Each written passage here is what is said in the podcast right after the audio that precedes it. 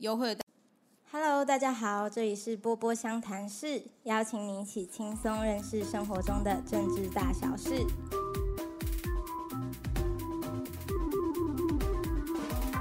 波波相谈室是波波研究室开设的 Podcast，在这里，研究员陪伴大家，用简单有趣的方式关心生活里的政治议题。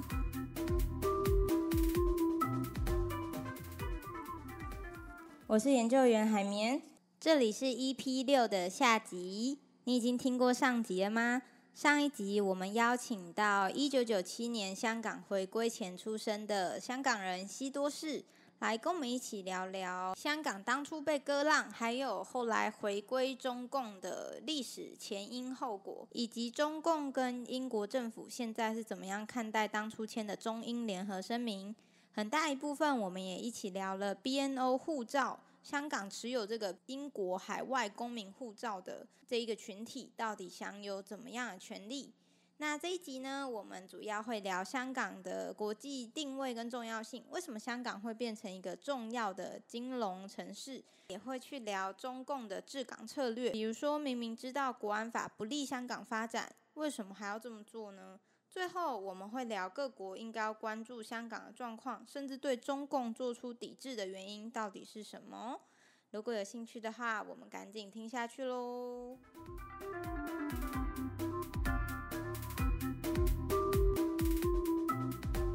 因为刚有提到说，大家都认为香港它就是亚洲最重要的金融中心嘛，然后是一个很重要的国际经贸往来的一个对口。那就是香港到底为什么会成为这样的角色？为什么香港它会有那么特殊的地位呢？嗯，这个我想有好几个原因吧。然后，嗯，有一些是客观的环境因素，有一些是香港本身的优势啊。那那第一个原因可能是因为一个亚洲的时区的问题。那这个很客观，就是说现在世界上有好几个好几大金融中心，前两个是纽约跟伦敦。那这两个，一个在美国时区，一个在英国时区，所以在亚洲需要有一个呃亚洲时区的一个交易所去负责填补，就是英国时区跟美国时区造成的时差，让就是全球的证券市场二十四小时都。有就是证券交易可以做得到，而香港就是刚好符合亚洲时区的这个，可是这个也不是香港独有的一个，台湾也是啊，对，没错，就是台湾、新加坡、东京等等的大的证券交易所也是有这样的优势，可是刚好就是香港就是成为了被选中的那个，这是第一天选之人，第一个原因啦，那还还是有好几个就是香港独有的优势啊。比如说，香港最大的优势就是它是普通法系的一个国家。那普通法也叫海洋法，就是因为美法嘛。对，没错，就是刚刚有提到说，因为两大的交易中心就是伦敦跟纽约都是海洋法的体系的国家的一个城市，那自然而然的就是。这些嗯比较先进国家的公司想要上市或者做金融募资的等等的动作，他会想要比较相近的法律系统，不想再去熟悉另一套法律制度。对，没错，就是他们会比较可以呃理解或预期他们就是做一些金融行为的后果啊。因为就是而且问题是，其实海洋法有个特点，就是说它是不成文法典，就是它是用判例来堆叠的，它。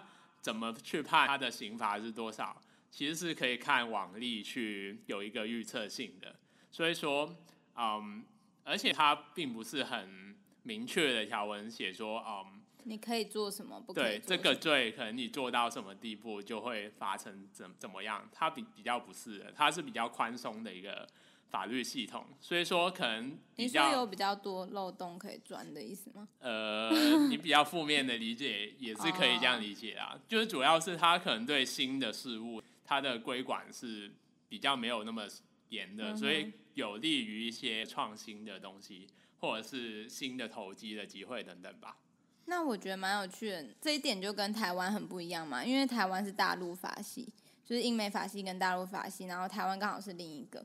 可能就是因为这样，台湾有点小弱势嘛，开始检讨自己的国家。嗯，也应该说同法系的地区就比较适合跟同法系的地区啊。那可能大陆法系的话，你像德国就是先进国家里面用大陆法系的。嗯，对啊。除了这两个原因，还有其他的吗？嗯，还有其他几个比较本地的原因啦。第一个是，其实香港的教育是很偏金融或者是商业这方面的。香港很多大学开的可能商学院的学位是非常多的，所以去支援金融这个。行业的人才是非常多的，而且我猜以亚洲来说啦，香港的语言的能力或人才算是呃亚洲来说比较好的，所以英文非常好，这样也没有到非常好，可是我们比较习惯用英文，而且英文是我们法定的语言。那要不要现在开始用英文录节目？嗯，看海绵的意愿喽。开始挑战，好，对不起，我也没办法，我没办法用英文，好吧。可惜喽，我觉得台台湾废柴没有。之前好像有听，可能税制啊，是不是有关系？哎，这个其实是蛮有关系的，因为其实香港的税制要征收的税项是非常少的，就是相对于很多可能福利国家，或者是可能英国、美国这种，就是偏很很重视就是福利的一个要收比较多税，才可以建构一个好的社会系统。这种感觉对，可是就是香港是相反的，就是不太收税，然后收的税率也很低，就是大概如果你是很有钱的人，就是再有钱的，其实它有一个统一税率是十五趴，所以说你赚一百亿也是缴十五趴。可是你像一些北欧的国家，可能就会抽到四五十趴的税等等。那所以香港社会福利很差吗？嗯，相对的来说就没没有那些福利国家那么好咯。可是因为我们可能所得也足够生活，除了就是住房这方面以外啊，哈哈。哎，现在要哭了吗？是啊，住房住房很严重啊，是吧？很想哭啊。这个税率是不是也会造成你们贫富差距很大？是有关联的吗？嗯，我觉得算是吧。可是基本上，嗯，它整体而言都是低的，就是。比如说你在香港，如果你是收入没有到很高的话，其实很大一部分人是不用缴税的。哦，甚至就不用缴了，是不是？对对对对。可是你如果是在说就是最有钱那群人，那其实在香港最有钱的那群人是平均是应该是比国外的有钱一些啦，因为他们缴的税是比较低的。嗯哼，了解。所以说，听起来香港会成为一个重要金融中心，可能就是它税制低啊，然后有蛮多的语言人才，加上法系的优势，大概是这样。嗯，其实还有一个蛮重要的东西叫联系汇率啦，可是这有点政治学，那我就联系汇率，对，从来没听过，真的吗？我们真的念同系吗？呃，好可惜哦，哈哈。咦？其实主要就是我简单来讲，就是说香港政府囤了一笔很大一笔钱，大概有一万多亿的港币啦。然后他就保证说，这笔钱我可以保证你用港元兑美元，或者用美元兑港元，我都愿意用固定的一个汇率。比如说，它法定的是七点七五到七点八五这个汇率去换美元跟港币。所以说，在证券交易或金融交易的时候，就是很方便，因为你在每一个交易所，你都要用当地的钱来做交易嘛？嗯。那问题是，如果你可以把这个汇率稳定在一个很固定的一个程度，预测。对，很可预测。而且美元是世界上最流通的货币，所以你跟美元挂钩的话，是一个很大的优势。挂钩。对，没错，就是 听起来有点邪恶。就是攀关系啦。OK，所以这就叫做联系汇率，这样。对，没错。OK，那。我自己很好奇，比如说像这些优势啊，它在国安法通过之后会造成什么影响吗？就是国安法通过，外资到底会不会撤出香港？然后香港作为金融重镇的这个地位会因此改变吗？嗯，我个人觉得可以从短期跟长期来看呐。那短期的话，其实大家也知道，国安法七月一号立法，到现在其实可能才一个礼拜。那可是可能很多外资的外商在香港经营已经是几十年的事了，所以我觉得短期之内很难说他马上就公布消息说，可能我一个月之内就把香港过往几十年设的总部全部连根拔起。我个人觉得短期之内不太可能啊。但问题是，其实很多嗯国家的一些官员都有透过发布一些讯息。比如说，美国的商务部长前阵子就马上有说，就是呼吁美商在香港的总部或分部要考虑一下，就是换地点等等的。哦，那我相信各个外资的商人也不是很笨的人啊，就是大家看过条文之后，也会觉得说有点危险，就是大家也会有各自的考量啦。所以我是说，短期应该是不会有太大的改变。可是如果再讲长期的话，可能我们刚才提到的好几个优势都会被国安法这个法律所减弱。怎么说？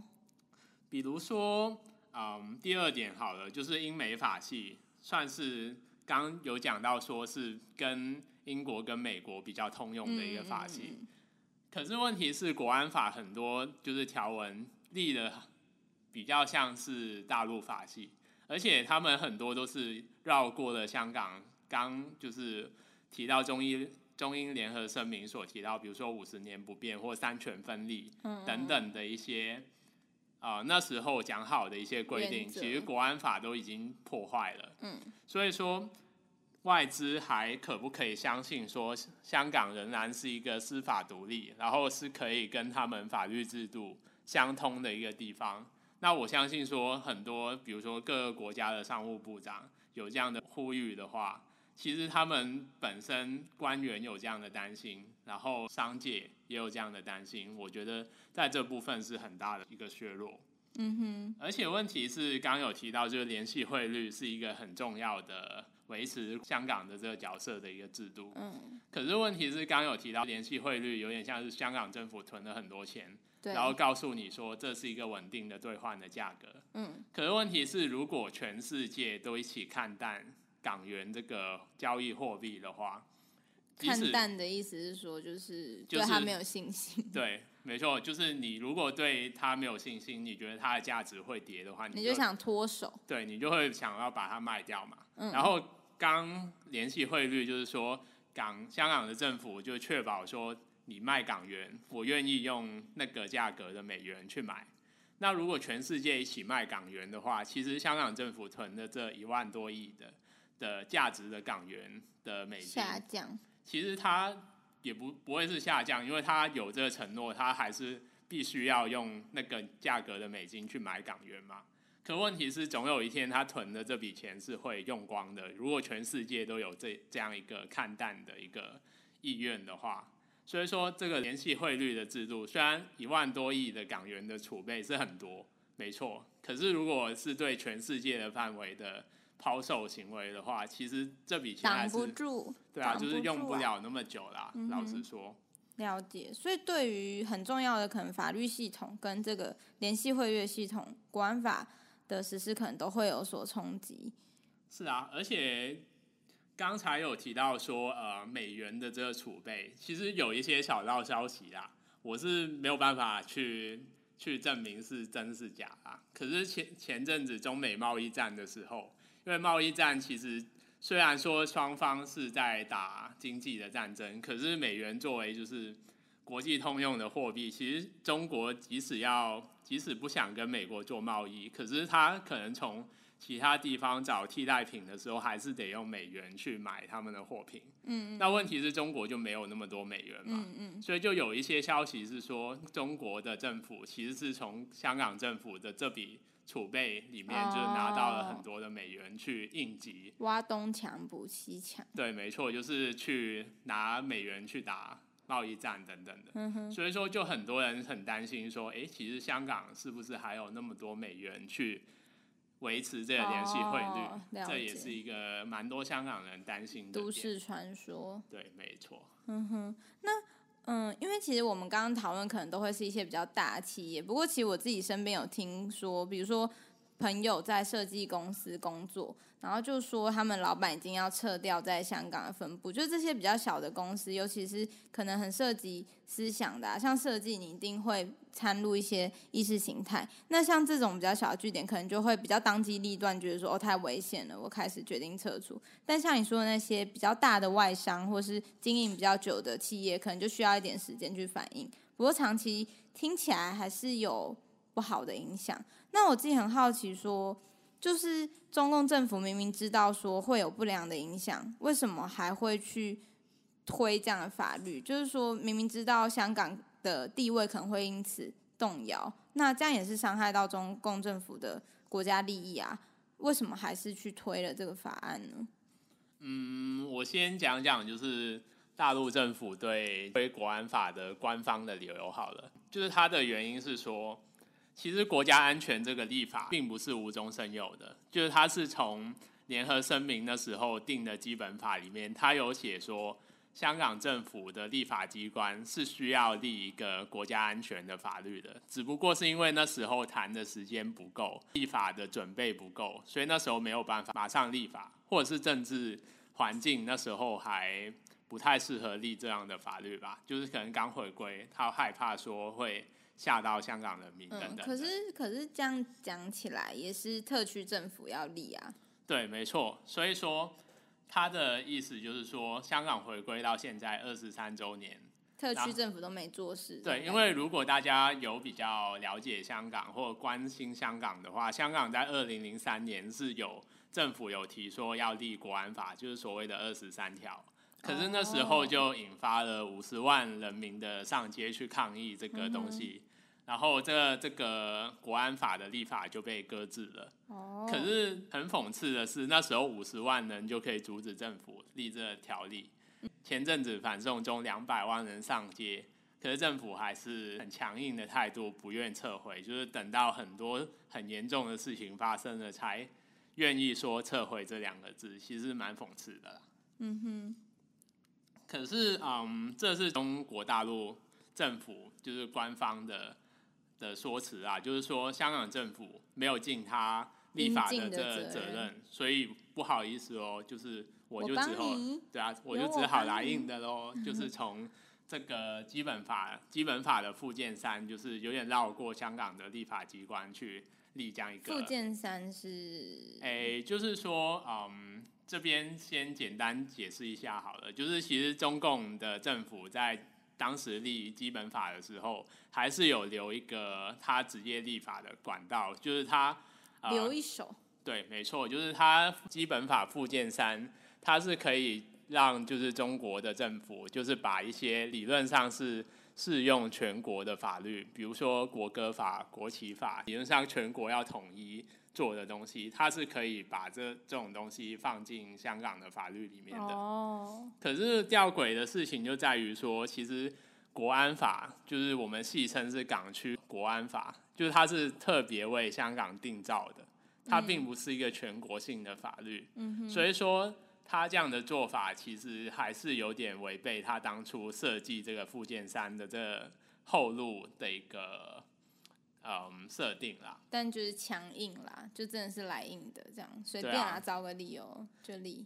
嗯，可是这是官方的说法啦。如果你问我个人的看法的话，我会觉得说有两个原因。第一个是，如果就是他知道这个事情的严重性的话，可能他还是会把国安就是国家安全放在第一位。因为就是如果大家在中国大陆生活过的话。其实国家安全是远远大于，比如说所有东西，对，比如说经济发展或民生等等的，国家安全是最重要的，因为国家安全是直接关系到可能中国共产党在大陆地区的统治，或者它构成这个政党的正当性。对，所以说，天啊，我们现在好政治学，我突然有一种我真的有读政治系的感觉。我这样讲得出正当性三个字，难道你没有？我有，我还读五年。厉害哦！好吧，不过西多士可能不用读那么多年就可以毕业了。对，所以他才可以今天当我们来宾讲那么多这样。好，那所以你刚刚说到国安可能重于一切，所以即使有后果、有后遗症，他还是要做这件事情。对，没错，尤其是其实他最近很常对外就是用一个东西叫颜色革命。其实我我相信台湾的朋友也有听过，基本上就是说他很害怕说一些由外资或者是外国的势力的介入，去引发一些中国的可能内乱啊，或者是去操控一些嗯在地的一些政党或组织，去造成一些危害国家安全的事。那问题是，其实它对啊中国大陆本身的地区的控制是很强的。可是对香港来说，因为香港始终是一个很自由的港口，就即使它言论自由或者是其他部分有被国安法所收缩一些，它还是一个对外嗯很重要的一个跟外国接触的窗口。所以说，他会很想要把这个东西从香港开始收紧。嗯哼，没错。所以，对啊，这样讲起来，想到说，国安法四大罪名，其中一项就是说，你不可以勾结境外势力。对，没错，就是针对可能前阵子运动，比如说黄之锋啊，或者是其他年轻的学运领袖，去可能游说德国，或者是或者是英国，或者是美国去制裁香港。可能相关人士或官员的一些做法，在他们眼里是不可接受的。这样，然后还有一个理由，可能就是说，即使他知道国安法会对香港有一些损害或危险啊，可能就是也对他们引入国外资金会有减少的状况。可问题是中国政府的态度就是他赌你。外资就是，即使是你们的继续投资的那个意愿会减少，可是你还是不敢完全撤离，就是中国的市场，因为中国人太多了，然后你们既有的利益已经建立在那边了，嗯，你要完全撤走，你也要付很大的成本。那比如说很多台商在中国设厂，其实他们以前也不是没有听过说，可能台商会被骗啊，或者是他们的。东西被滥用的等等的状况之类的，对。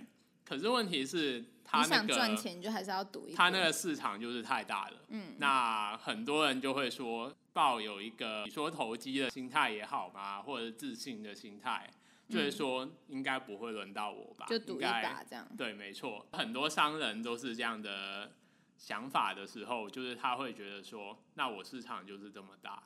那你要赚我的钱，你就乖乖给我留下来，这样。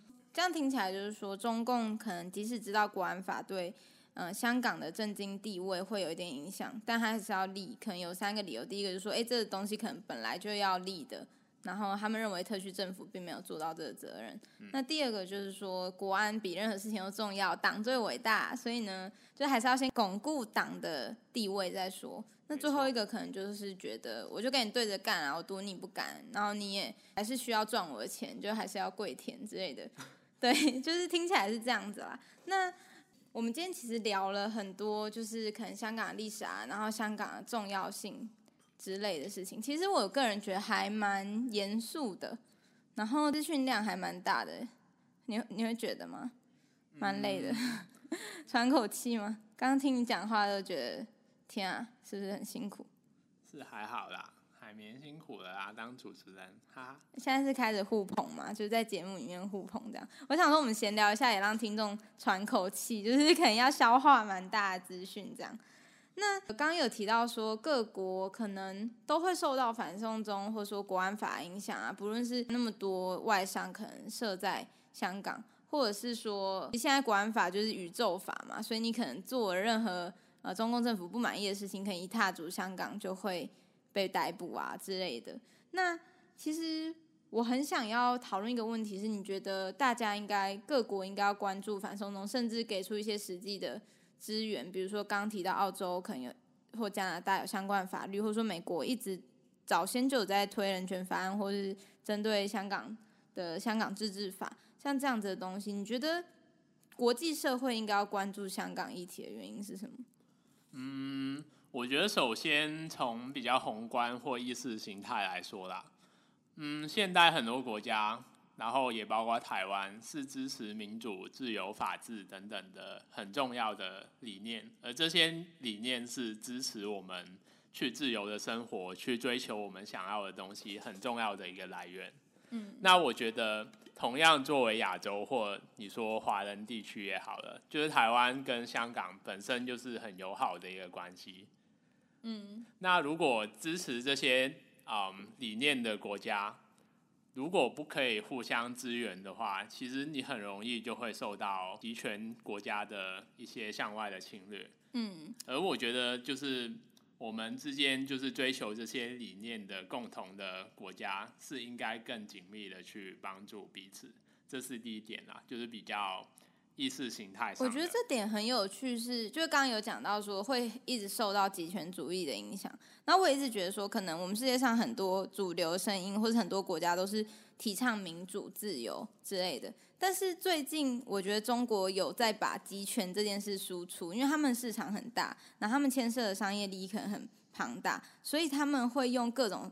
商业手段或是抵制的手段，然后去威逼你说你要臣服在他们集权的思想吗？就比如说之前 NBA 可能听反送中，然后就被抵制，然后或是 Tiffany 就是那个戒指的品牌，他拍了一个遮左眼的照片，然后可能大家也要抵制他，或者是你如果在什么世界地图放了台湾或香港之类的这种东西，中国也会说哦，我们人民感情受伤啊，所以抵制或者什么的。其实除此之外，还有蛮多实际的的做法啊，比如说大家前几年可能很常听到的一带一路或孔子学院等等的对外的一些，他们宣称是建设或援助落后国家的一些行为。其实从实施一带一路之后，可以看到很多相关的有签约的国家，他们就会诉苦说，他们其实其实还不起那个债务。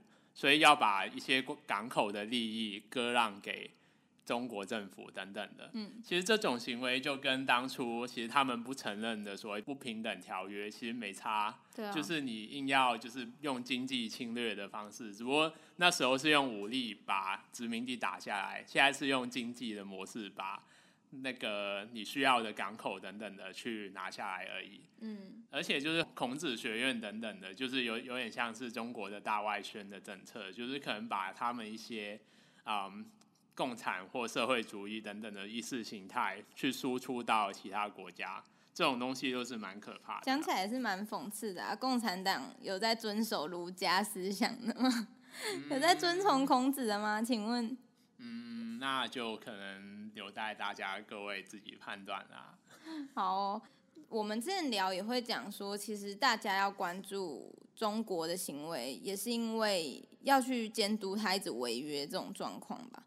嗯，主要是我个人觉得说，中国现在就是对香港这样一个，就是我自己作为香港人感受很深啊。以前可能因为我是九七年回归前生的，然后那时候其实香港的可能经济状况或者是社会的制度等等的，都是胜过大陆很多城市的。所以那时候可能就是香港的商人啊，或者是有名的人士啊，可能对大陆很多的建设都是很支持的。而且就是有什么天灾等等的，香港都是捐最多最多钱回大陆的。可是就会。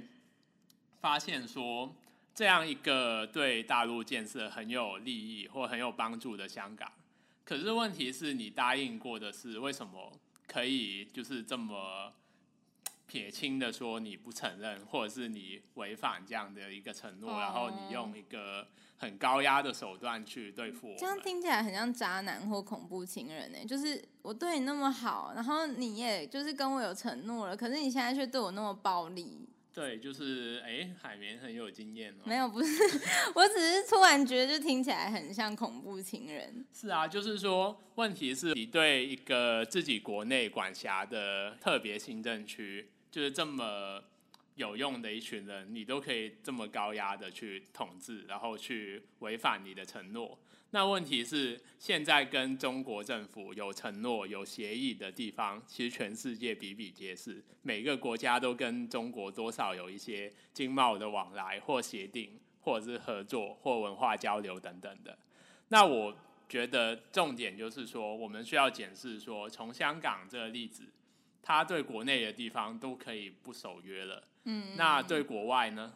然后就是他今天还跟你就是有。遵守或某程度上有有遵守他所承诺的东西，那明天呢？后天呢？嗯，就我觉得，嗯，整个浪潮来说，其实不只是说可能香港反对送中条例或反对国安法，而是理论上是一个全世界对中国政府的一些审视，或者是反对就是违约行为不负责任的这种国家的形态的一个。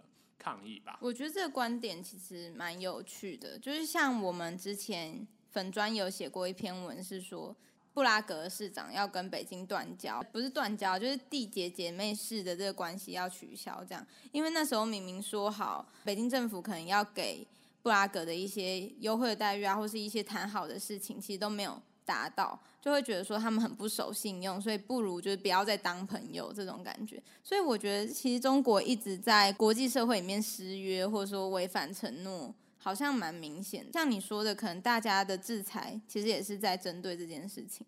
嗯，没错。了解。所以说，其实就是香港反送中运动，或者说最近的国安法，其实不只是香港政府跟中国的事情，也不只是香港人的事情，它其实是整个国际社会必须面对的一个问题，就是对于中国这样有点恶霸的国际成员，到底应该要怎么样去应对？嗯，那西多士，你有什么？话要说吗？做节目的尾声。嗯，我只能说，请大家多多支持香港的食物，谢谢。食物吗？尤其是西多士，非常好吃。我我怎么觉得结尾太搞笑，太喜剧了吧？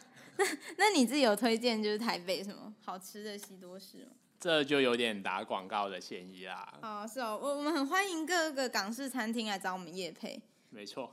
好，那就是我们还有另外两集节目是在讨论国安法，然后一集是对香港编程青年成员的一些专访。就是如果听众有兴趣的话，都可以再去点来听。好，那我们今天的节目就到这边，大家拜拜，一起说拜拜。那你要用粤语说拜拜吗？也是拜拜啊？也是拜拜吗？没错。好没创意哦。好，对不起。好，大家再见，拜拜。